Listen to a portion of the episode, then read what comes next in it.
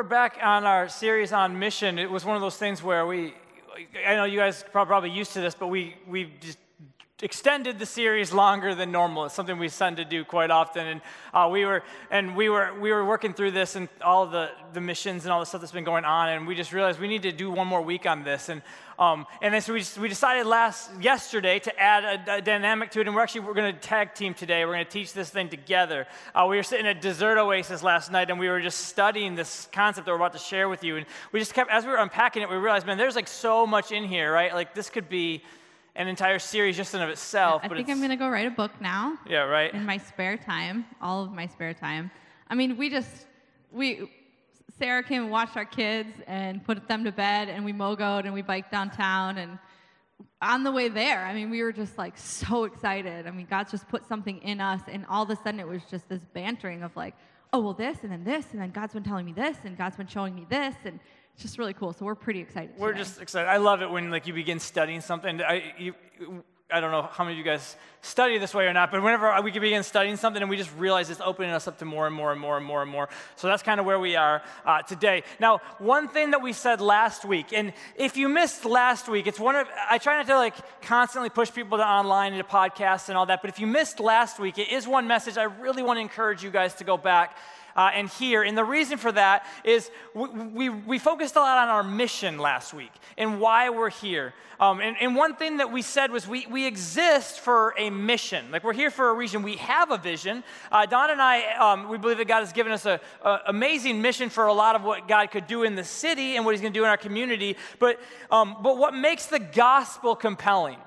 And what we, we, we hope makes this church compelling and what we believe makes Jesus compelling is it's not where we're going, even though we do have a trajectory of where we believe that we're going. Uh, it's, it's what we've been called to do right here in, in Detroit, in our community, and in our midst. And if you, and we said this last week, and I'm going to apply this to today too, but if you only are here or whatever it is you're doing, you're only doing because of where it's going to take you or where you're going, then if and when that thing veers and you don't end up in the same place that you thought you were going to be when you started, um, then you're going to have all sorts of questions about, well, why is it different than I thought it would be? Uh, why did we put all this into this? Why is it going this way? So we, we want to be careful. We, we want to cast a vision, but we don't want to sell people vision. We, we want people to be, we want to be people of vision who are moving together and journeying together, but we're here for the journey. And the fact is, and this is what we're going to dive into a little bit today, is it's the same in your own life. It's the exact same for you in your life. You, are going to set your goals, you're going to set your dreams, you're going to make your plans, and one dream will often lead you to another dream, and God's going to maybe He'll provide you with a job.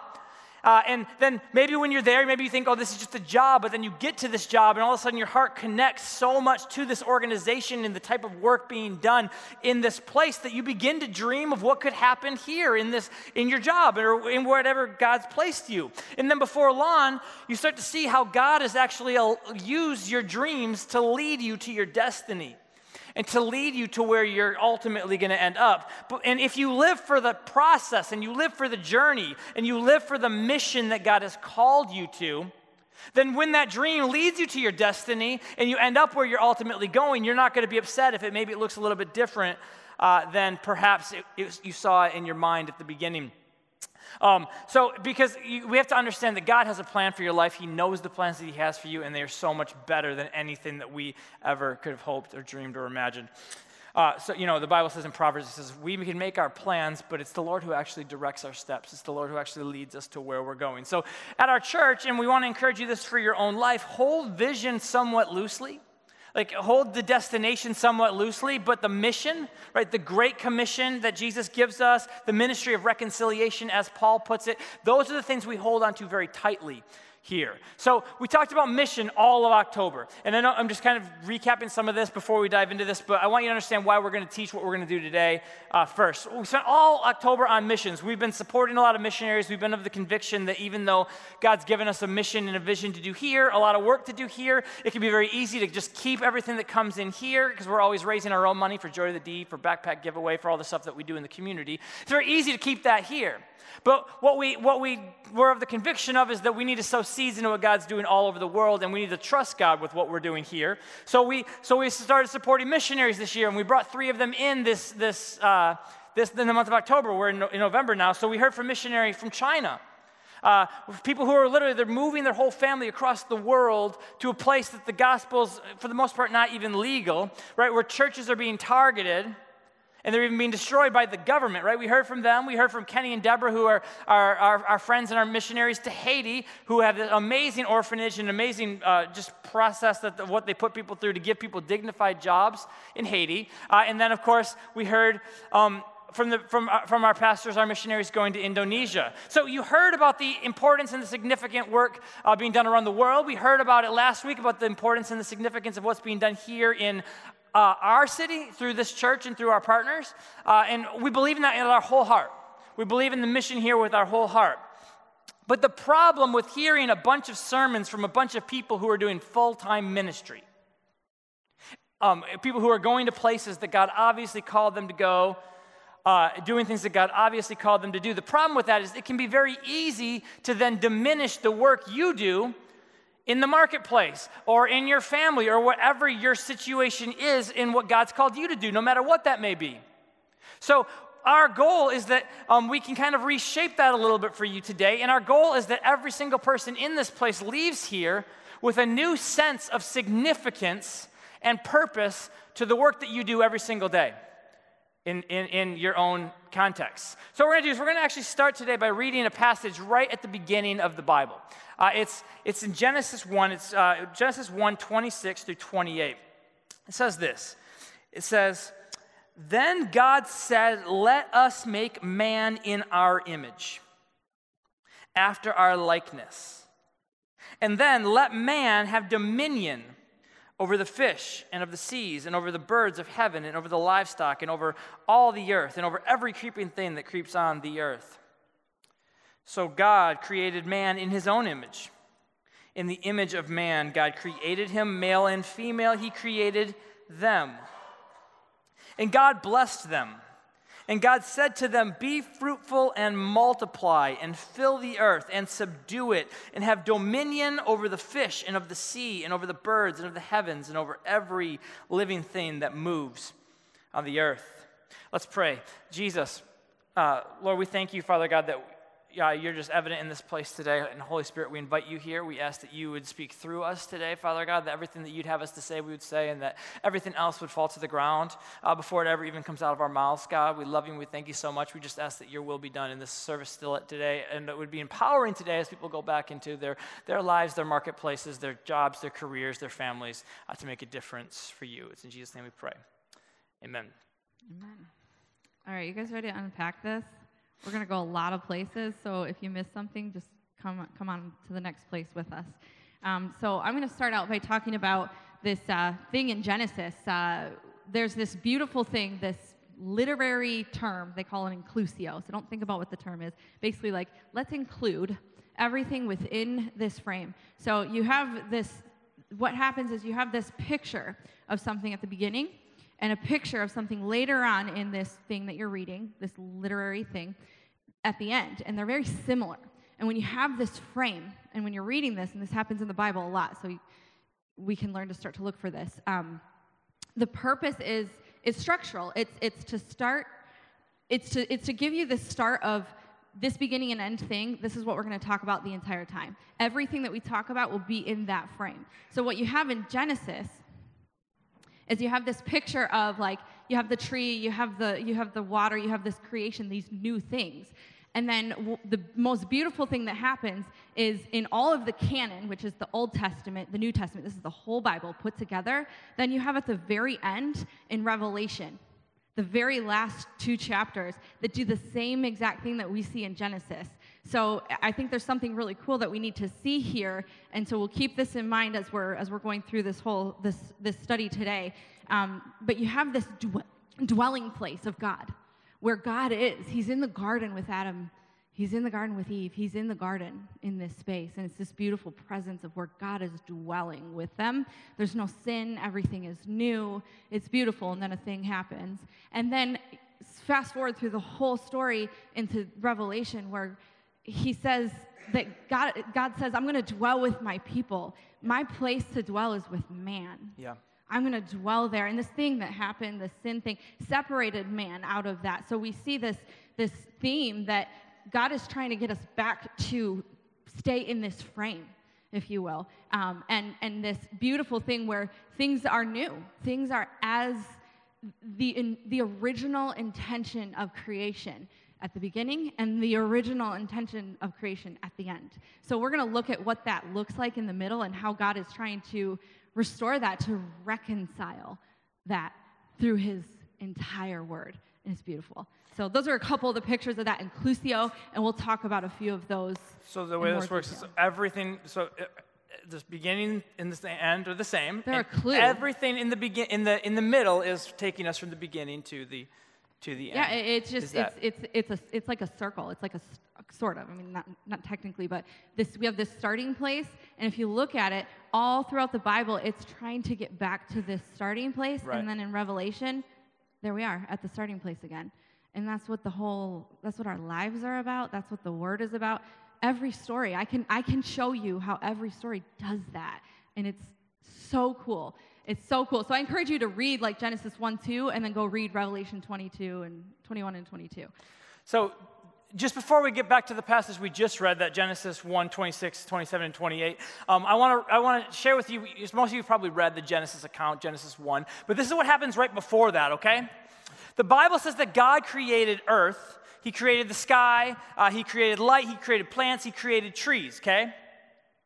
Verse 7 and 8 says that God actually created an expanse. He separated the waters from the expanse, and He said that, uh, the Bible says that He then called the expanse heaven.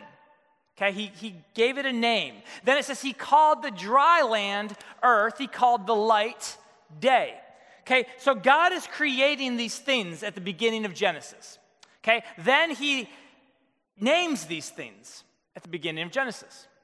Then we get to verse 26. So Genesis 1 26 and 27, which is a very, very important passage that we absolutely have to understand here. And it, it, talks about the way that God actually made man and woman because it's, it's actually a little bit different than everything else that he created, right? He made, because he made everything he created, he created with his breath, but from, from man, he created from the dirt when he breathed on it with his breath. But he said that man was actually created like God, created like him. It says, So God created man in his own image. In the image of God, he created him, male and female. He created them. So he made humankind, mankind, men, women, in the very image of God. So the creation account it begins with God doing work, okay? God's breathing. God's creating something out of nothing, something that humans are actually not able to do. So, like, we can be creative, but we can't create something out of nothing. Humans have to be creative within the way that we have to, within the way that we create out of the existing things. God can create from nothing. God gave us all this stuff that we can build off of, but we can only create within what He's given us. So that's one thing that separates us that makes it very obvious. This is God we're just man we're just humankind but for humans like it's just it's, it's all a little bit different right but then so that's 1 26 27 but then in t- verse 28 we get what is known as the cultural mandate this is the very first assignment that humankind was ever given by God. Now, I want you to notice something about this, okay? Genesis uh, 1 and 2 are the story of what life was like in the garden before the fall of man. Okay, so Genesis 3 is where we record, uh, is where recorded the fall. So even though something happened at the fall that certainly has an effect on work, which we're not going to be able to get into today, the fact is that even before man fell, even before the fall of man, work existed in the garden. Work was always part of God's ordered plan, and it was always what he intended on us having. Now, humans were made in the image of God, okay?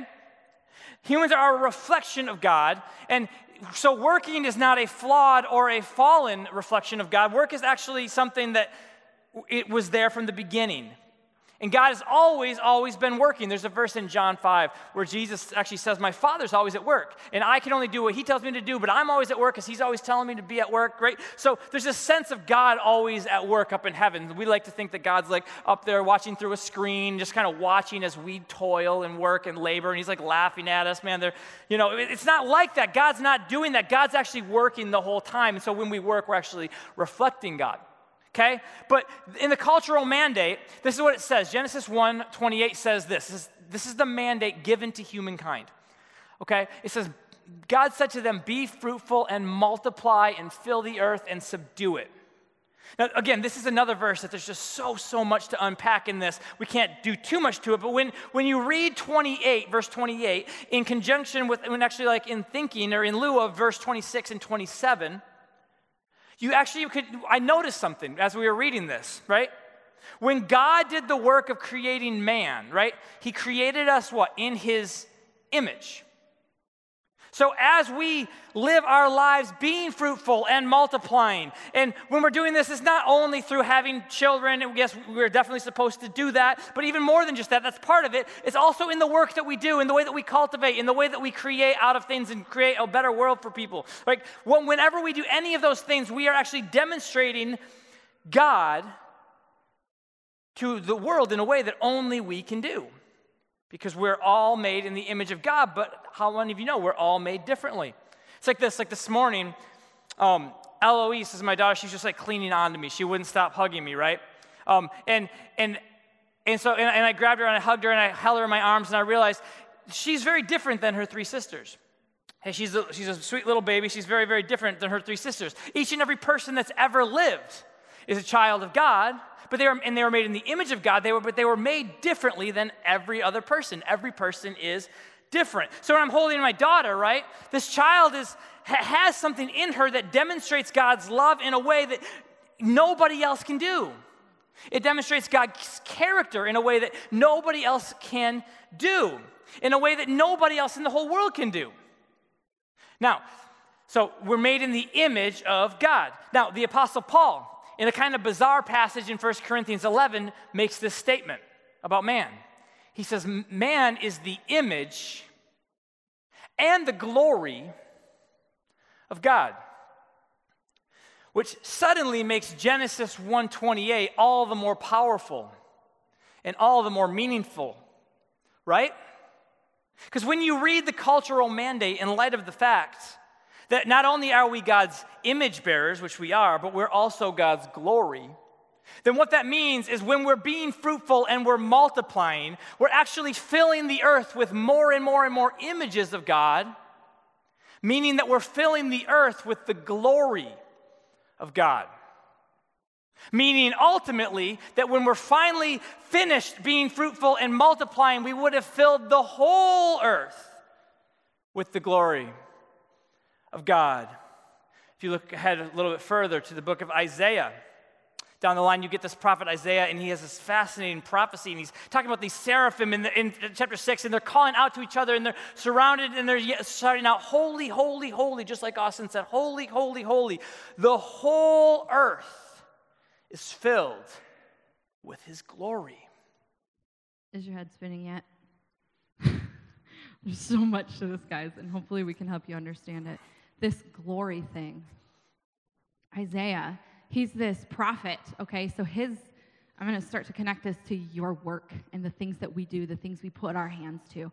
So Isaiah, his work and the thing that he is, that God has called him in his vocation, essentially, in his job, is to be a prophet, okay? So a prophet, their tool is their mouth, right? Okay? And then he's crying out right after he sees this holy image of who God is and these angels, holy, holy, holy, the thing that they're saying, the whole earth will be filled with your glory. He's standing here as a prophet thinking, he's, he's like, woe is me, I'm lost. Yeah, he's a prophet with, he says, my lips are unclean. My tool, the thing that I'm using for my vocation, doesn't match my vocation. The very contrast of how holy God is, contrasted with who he is as a human just it doesn't line up with who he is in God, who he's supposed to be, what he's supposed to be doing. Um, and hopefully that doesn't make your head spin more. But his his life, think about it this way: his life is disconnected from who he is. What he does every single day as a prophet is disconnected from who he is in God. Okay, worthy, right? He, I'm not worthy. That's what he says. I'm not worthy. He stands here and these angels cry about being holy, and he's like, I'm not worthy to fill the earth with his glory. I'm not worthy to be part of that. That's part of what I'm supposed to do. How can I fill that, that glory through, through the earth? And when we separate our identity from our lives, our lives become this, this throwaway segment, who we are at home after we get home from our jobs, then, then it's what you're doing in your vocation. It shouldn't make who you are in your life as a parent, as a wife or a husband, or as just a friend or a neighbor. It shouldn't make that the throwaway segment. That's bonus material. They're all connected, okay? And who you are here at this church it's all connected. And we're going to show you what that looks like without being like, you need to declare Jesus is on the throne like every second at your job while Sarah's working at Chick fil A. She's like, Jesus loves you. And they're like, um, yeah, I mean, maybe we shouldn't do that. We should just tell him, here's your food. You know, like there's a, there's a balance here. And I think God's telling us something about what this glory in, in the world, in the earth, what it looks like. And by the presence of God, we become equipped and we, we realize that we're designed to reflect God, and that's something that Isaiah sees. If you look a little bit further, all of a sudden the, the, angels come and touch his lips with a coal, the fire, and we'll talk about that in a little bit. This fire cleanses, and it's a sign that God has called him and equipped him to be the prophet. And now he can carry that glory to the whole earth. So Isaiah's sitting there, he's feeling unworthy.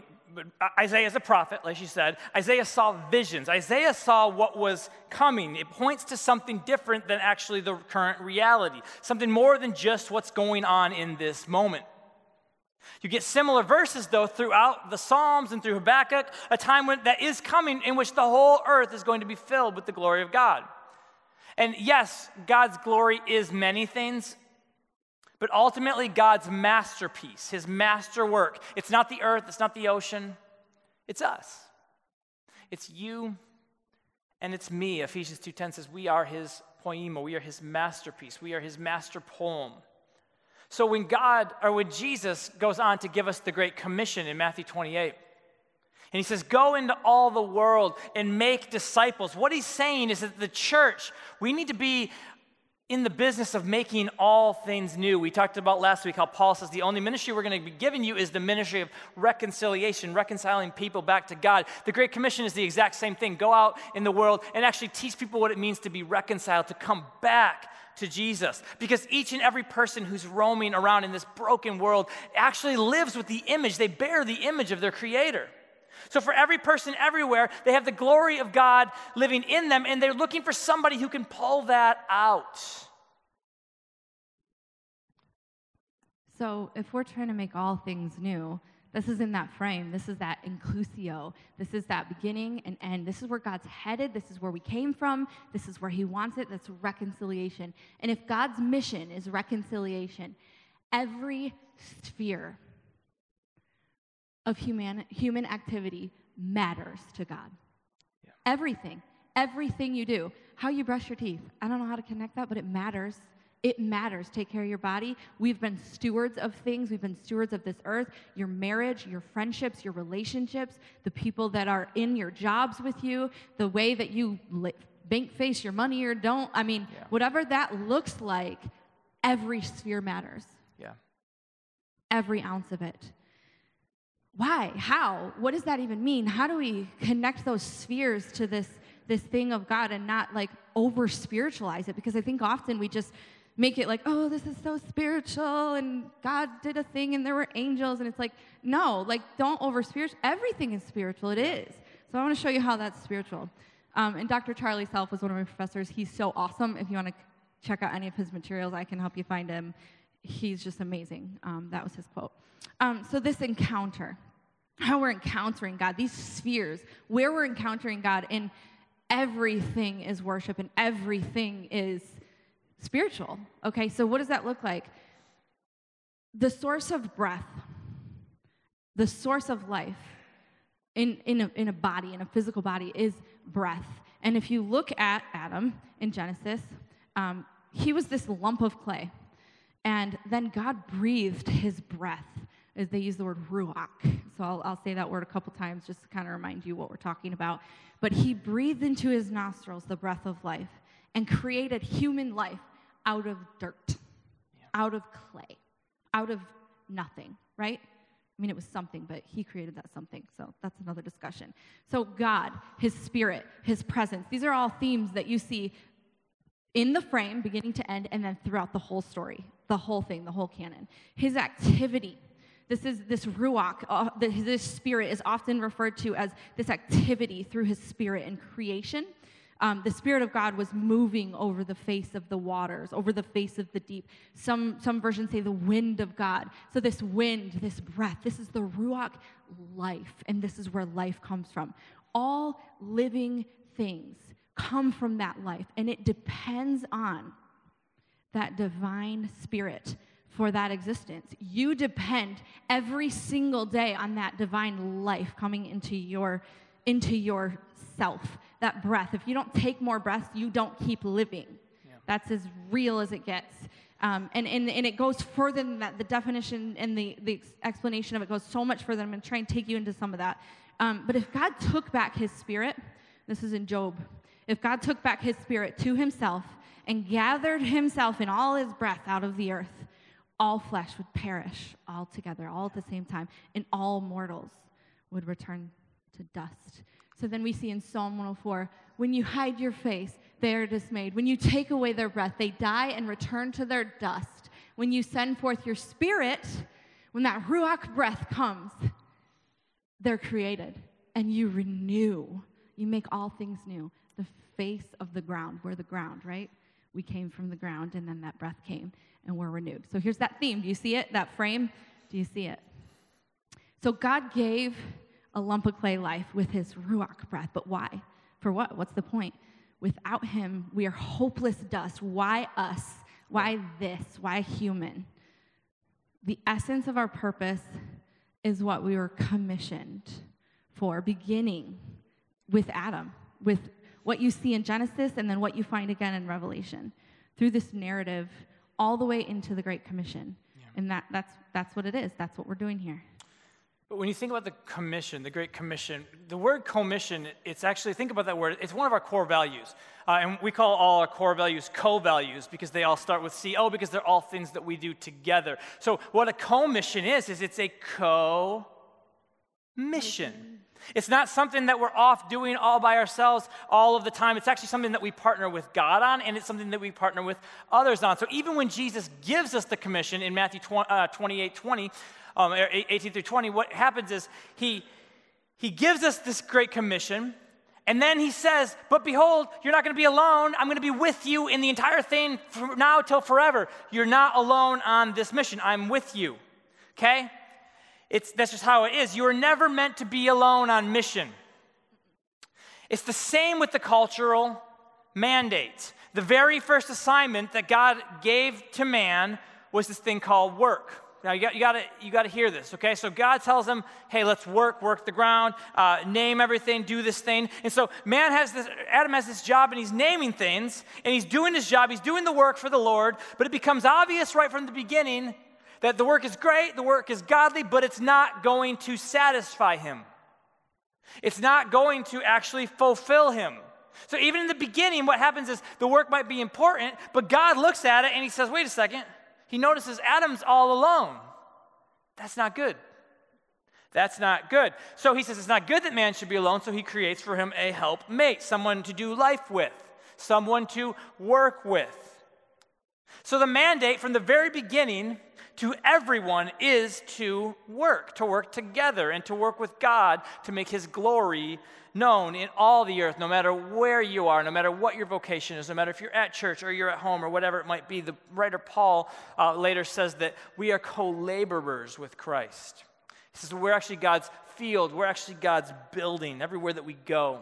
So, Adam, he's given this job. The job is to name. But it doesn't sound like a very spiritual job, right? You're just giving things names, yet it was the most important thing that he could do. Then, after that, he's given the job of multiplying. Multiplying doesn't sound very spiritual, but yet it's the most important thing that he could do. So, so what do we see? This is this thing that's happening that God's called us to. But after the fall, humanity is still made in the image of God. In this frame, we're still made in the image of God. So that work doesn't change, that call doesn't change. But our connection to Him now is broken and our reflection of him is frustrated by our sin and that's just the that's the life we live okay so how do we navigate that i don't know let's figure that out um, in your work i want you to remember in the thing that you do think about your job for a second or the thing that you do every day your mom your i mean like maybe you don't get paid for what you do but you still have a job okay we all do I don't get paid for anything, do I? we have jobs, and all the things that we do are the work of our hands. Um, but you, you are the work of God's hands. And, and we are made in his image. So if God's working with his hands, then we too are working with our hands. And your work is the work of your hands. But there's a warning somewhere in that Bible, in that frame, in that story, that idols are also the work of our hands. But this is what the difference is, and I don't want you to get stuck on the idol thing. When our work ceases to be done within the framework of our identity as one created in the image of God, we're going to talk about what that means and how you do that. Then we shift our work from the source of life to the work of our hands, and that's hmm. when it becomes this idol. Okay, so that's like, are you scared yet? I mean, we don't want to do idols with our work, but let's talk about what that means to be. Oops, I went too far. Purpose. We're going to talk about that. Romans 14. For the kingdom of God is not a matter of eating and drinking, but of righteousness and peace and joy in the Holy Spirit. What does that mean here? Whoever thus serves Christ is acceptable to God and approved by men. Okay, so then let us pursue what makes for peace and for mutual upbuilding. What are we pursuing? I made it bold so you can see it. Joy in the Holy Spirit. This whole verse kind of circles around this joy in the Holy Spirit. What is this joy in the Holy Spirit? The Holy Spirit is the Ruach, breath of life. In the New Testament, the language changed and it's the pneuma. Okay? So you have this joy, but what is this joy in the Holy Spirit? This is God's delight. You and the thing that I have you doing in your job as a mom, as a pastor, as a teacher, as a friend, as a neighbor, all these things, I have designed in you something that brings delight to the creator of who you are. There's something in you. This ruach, breath of God, this pneuma. When we encounter that, when we discover, and all of a sudden, maybe you're designed to play guitar on the worship team. You pick up a guitar for the first time, and all of a sudden, you come so alive it's as if somebody breathed the Ruach breath of life into dead clay, and you feel the joy and God's delight. And there's something in you that says, I was made for this. Yeah. I was designed for this. When God put me in my mama's belly, this is what he had in mind for me. Yeah. You're encountering that breath that God put in you. You're encountering it. This is through the Spirit, through what's in you, what's in you already that you can't change and you can't touch you encounter that in your life, in your work, and then all of a sudden it brings you life. Now, I'm not saying you have to change careers. I'm saying we need to find what that breath of life is. In, and, and that starts, it starts with salvation. It comes into fellowship and community in your church and in your friendships and in your neighborhoods, in your jobs. And then it overflows. Yeah. Do we have enough of it and do we have enough of a pinpoint on our purpose to let it overflow into your work week, into your Monday, into what you do, not here, not in your families, or maybe in your families? What is that? That that thing that you're encountering that you're created for, this this purpose, yeah. okay?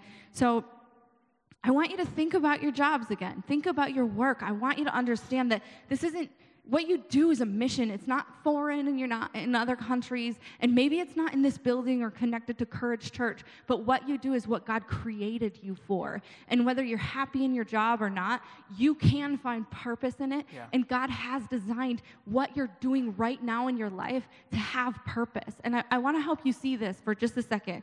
So I heard this story about this car repairman.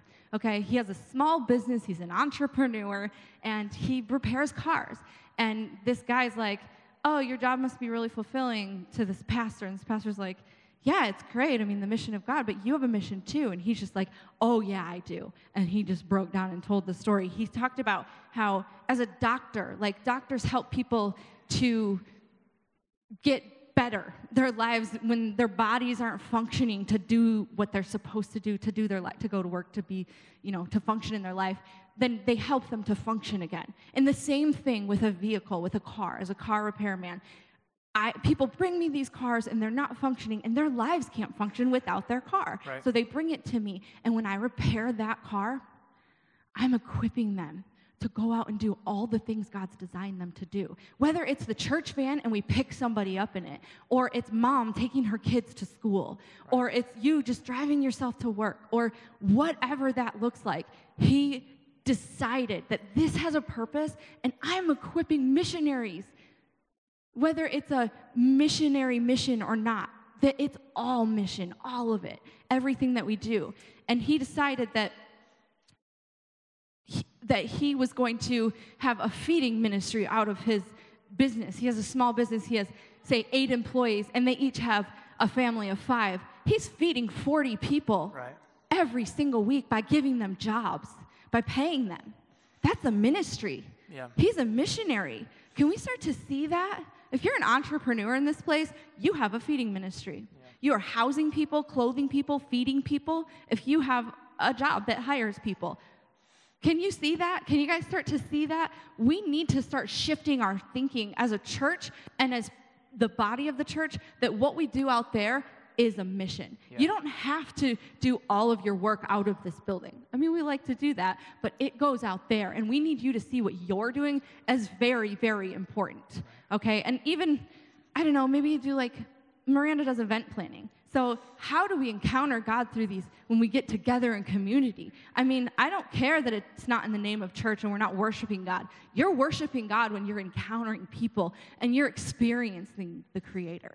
Okay, so I hope that you can start to see this and you're starting to think of that the Holy Spirit is depositing these ideas into your mind of how can my purpose be highlighted in what I do? And, and what am I doing? Find the purpose in what you're doing every day. Your occupations are just where you work every day. This is the place that God has chosen you to touch the world. So touch the world, right? That's the thing we want to do. This is our purpose. This spirit and calling and purpose, this purpose, commissioning, equipping, this is this is through the Spirit, through that that joy in the Holy Spirit. Um, both in Hebrew and Greek, they they they mean wind and breath. That's kind of this. There's a lot of pieces to it. it. It's invisibility, movement, power, life. There's all kinds of things connected with this. But the thing that I want to focus on right now is God in action. It's this idea that we don't necessarily see God moving, but we see the movement of God in action. And the Spirit brings us kind of that proof of that and, and what we tangibly see of that. And that's the, the presence of God. So there's this encounter, this is in the Spirit, this encounter, and then this commissioning. And it's experiential, experiential and functional. We have, so in, in, in the Spirit, in the Old Testament, when you see the Holy Spirit, you see the signs and then you see the vocations. And I'm going to try and go through this quickly. Um, 1 Samuel 10:1. Samuel pours oil on Saul's head. And he says, This shall be the sign to you that the Lord has anointed you. So, this is the sign of the Spirit, this oil. It represents the presence of God. Um, it's the physical sign of God's presence and a priestly anointing, and we won't talk about that today. A lot there. So, Elijah and the widow at Zarephath, if you're familiar with the story, they have the oil that never runs out. That oil represents that God's presence will always be here. So, anytime you see oil in the Bible, think about, think about God's presence and think about how we've been anointed and called to what we're doing. Um, and and I know this is hard to apply to your jobs, but I'll, I'll help you do it in just a second. Then there's this vocational thing that it's it's this functional thing that we, we experience God and then we can function where we're supposed to to function where we've been created to function it's this it's a sign to confirm that God's call endows you the recipient of the spirit or whatever he's calling you to with the skills that are appropriate for your call so if you feel like you just can't do it God's going to equip you he's going to give you what it takes to do it I have filled him, Exodus 31, I've filled him with the Spirit of God, with ability and intelligence, with knowledge and all craftsmanship, and I have given to all able men ability that they may make all that I have commanded you. So we're trying to build the temple here and all these things that Moses is trying to do. All of a sudden, he says, I'm going to bring you the skills. I'm going to give the people the skills And God will do that in your job, in what you're doing. You will be equipped for whatever He calls you to do wherever you're at. I hope you can sort of see that. Jesus was, was commissioned. He was baptized by John, and then the dove came down. This is a tangible right. commissioning. It was a sign of physically touching him and commissioning him. Then in Luke, Jesus commissions the 12. He gives them the power and the authority over the demons to heal the diseases, over the thing that he asked them to do. The Spirit equips the disciples. And what he's saying here is Jesus will not abandon you yeah. in your own resources. He will give you the resources for all the things that he's a- asked you to do. So, so the disciples receive the same power by which Jesus has in the Spirit, right? And we see in Moses, Moses has this commissioning in Exodus. He sees this burning bush. He encounters the Spirit. He sees the burning bush and encounters God, the God of Abraham, the God of Isaac, the God of Jacob. He encounters God. And then there's a charge. He encounters God, he sees the Spirit, and he's commissioned from that encounter with God to do the thing that he's supposed to do. And we'll talk about that in a little bit. When he's supposed to go to Pharaoh and say, Let my people go. We'll talk about that because there's a lot of significance there. Then there's Isaiah. When Isaiah is commissioned, he stands in the presence of God and says, Woe is me! My lips are unclean. I'm supposed to be a prophet. I can't do this. Yeah. God, you're too holy. I can't take the glory to all the earth. And then all of a sudden, in that presence, in that spirit, then he's commissioned. He says, Go. And he says, Who can I send? You don't want to go. Who can I send? God says that to him. And Isaiah goes, Okay, no, send me. He experiences God, and then all of a sudden he says, I'm going to do it. I can do it because you're equipping me. You get commissioned and equipped. You experience, and then you, and then you, you're equipped. You're sustained. Paul, same thing. Ezekiel. I mean, it's everywhere, guys. So I don't need to go through all this. But the true significance is in these encounters with God, when we think about the Spirit and we encounter God, is not in this dynamic experience of the burning bush. That's not what it's about. The right. burning bush is a symbol, okay? The vision of the Lord in the temple, the, the blinding light that Paul sees, and then he's commissioned, is found in the call of these experiences. I will send you. Go. Bear my name. This is reflected in Pentecost. Okay, so we're going to try and plow through this. Pentecost, the disciples were commissioned and equipped. Now, I know you've all seen this, you've all heard it, Acts 2, all the things that the Spirit does, I want you to see it a little tiny bit differently right now and try and apply it. It confirms this divine commissioning. The, the disciples' role to witness, he says, okay, I'm going to equip you.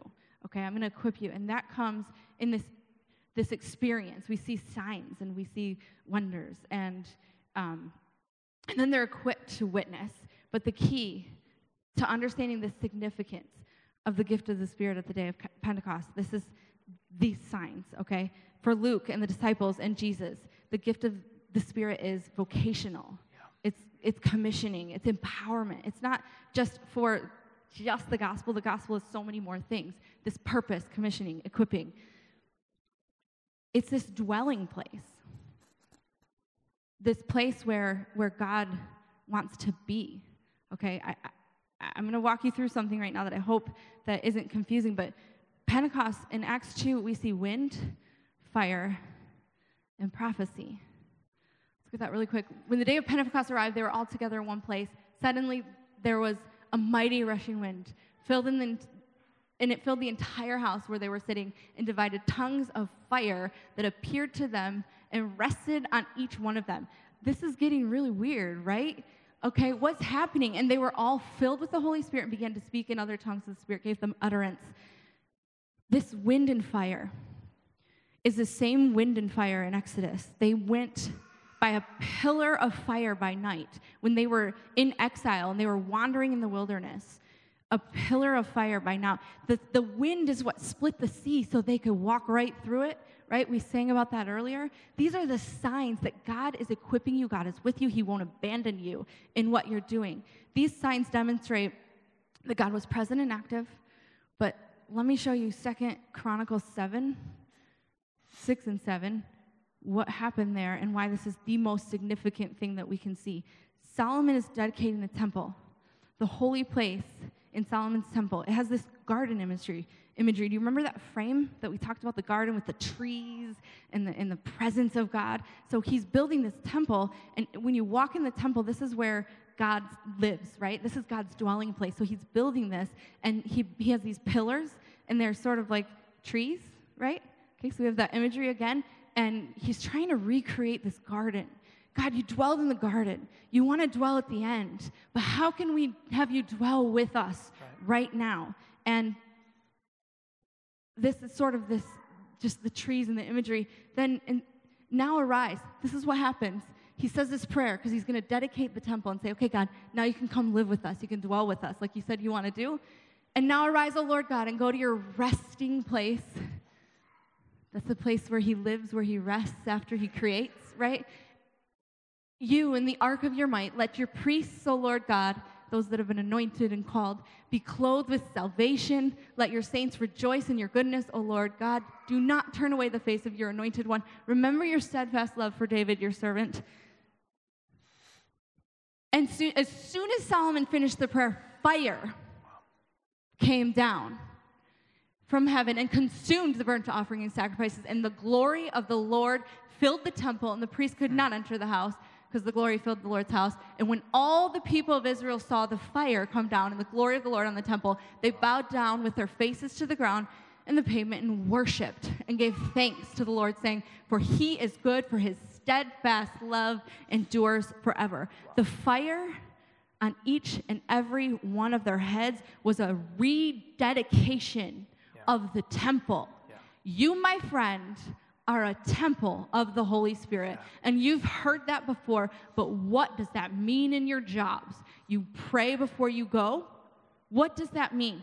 God wants to dwell with us. Do you remember the frame? I want to dwell with you. My place, my dwelling place is with man. And in the garden, I got kicked out, basically.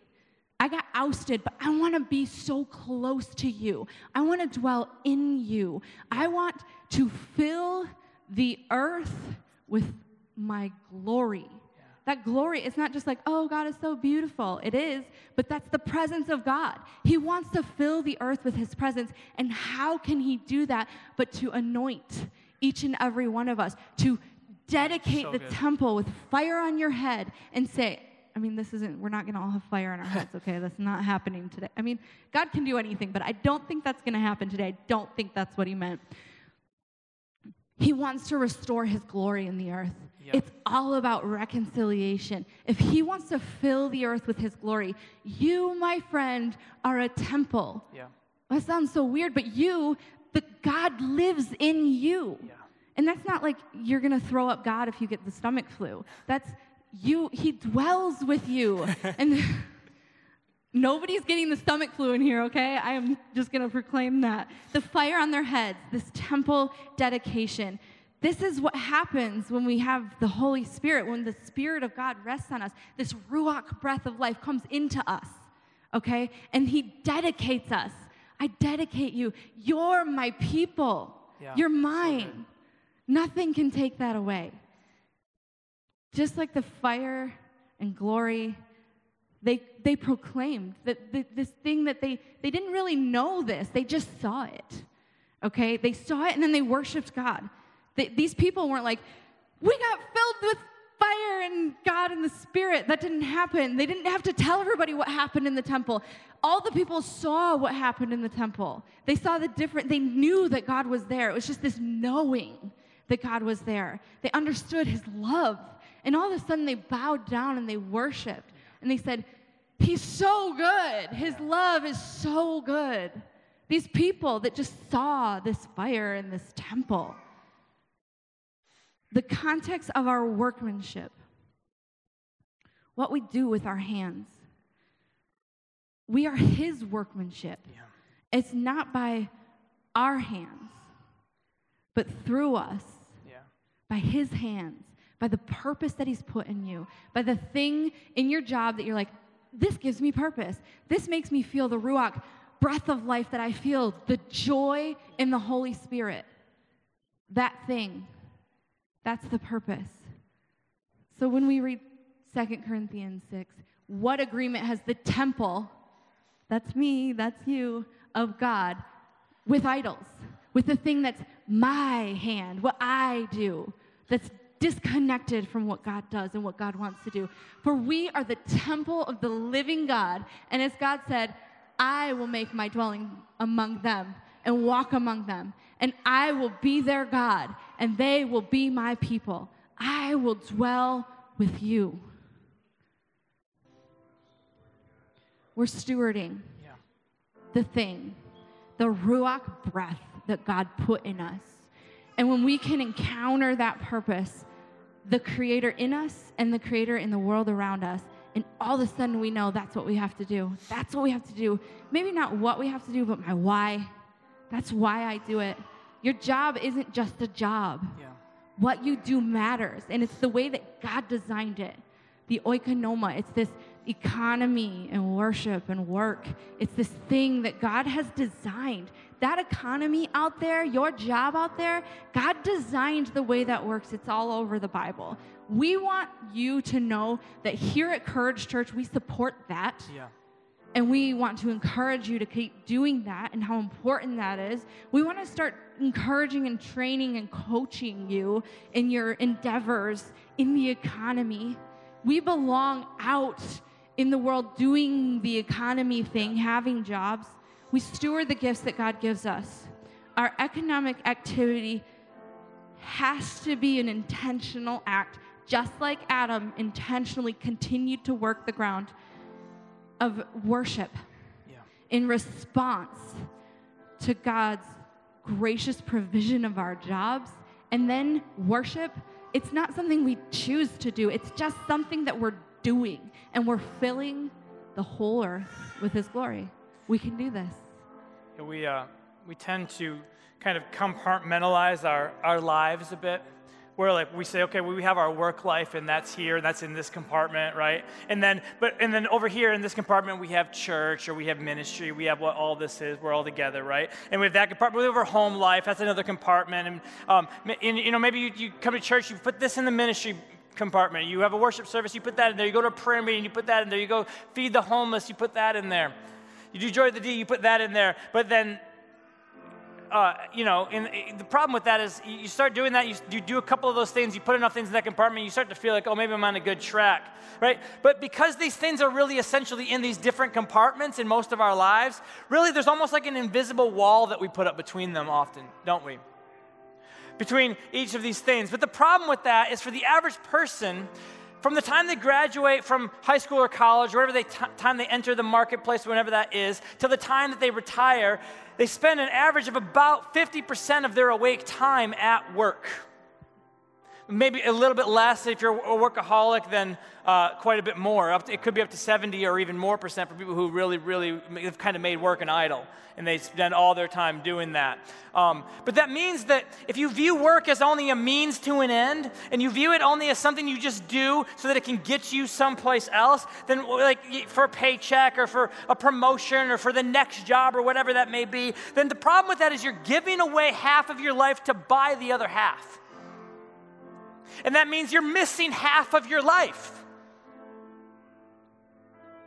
But in, in, the book of Exodus, there's this, this moment. Israel's in bondage. They're working and working and working and nonstop. It's day after day after day, 430 years, no day off, seven days a week, no holidays. They're just suffering at the hands of Pharaoh. They're working and working and working and working. And finally, God had had it with Egypt. He'd had it with Pharaoh. And so he calls Moses. He says, Moses, go tell Pharaoh this. So it's God speaking through Moses. And, and, and, and he goes to Pharaoh and he says, Let my people go so they can serve me. Okay? Now, the word serve is the, Greek, or the Hebrew word avad. So, Israel, they've been working and working and working to find no fulfillment in their work. It was emptiness, it was hopelessness, there was no point to it in their minds. And then God comes into this picture and He says, You know what? I want you to stop working for Pharaoh, and I want you to start working for me. Let my people go so they can serve me. But the word used for serve, the word avad, actually has three meanings in Hebrew. The Hebrew language, uh, a lot of words have more than one meaning, and it's very significant. The word avad means serve. The word avad means work, and the word avad means worship. Some Bible translations actually say, Let my people go so they can worship me. In 2 Kings 2.10, uh, even in the translations that say serve, here they, four different times the word is worship, worship, worship, worship. But this is crucial. God tells Pharaoh, let them go. Let them stop working for you in this never ending cycle that brings no hope, it brings no meaning, it brings no purpose, it only leads to despair. Let them go from all that because you can't treat people as subhuman anymore. Let them go so that their entire lives, as they continue to work, could actually be an expression of worship to me. No matter where they are, no matter what they're working on, may God fill the earth with the glory of God through these people. If your vocation is your identity, the rest of your life becomes disconnected from who you are, Yeah. from that worship, from that work. And it's just a throwaway. It's pointless. All of it becomes pointless. There's no purpose. There's nothing to get you up in the morning.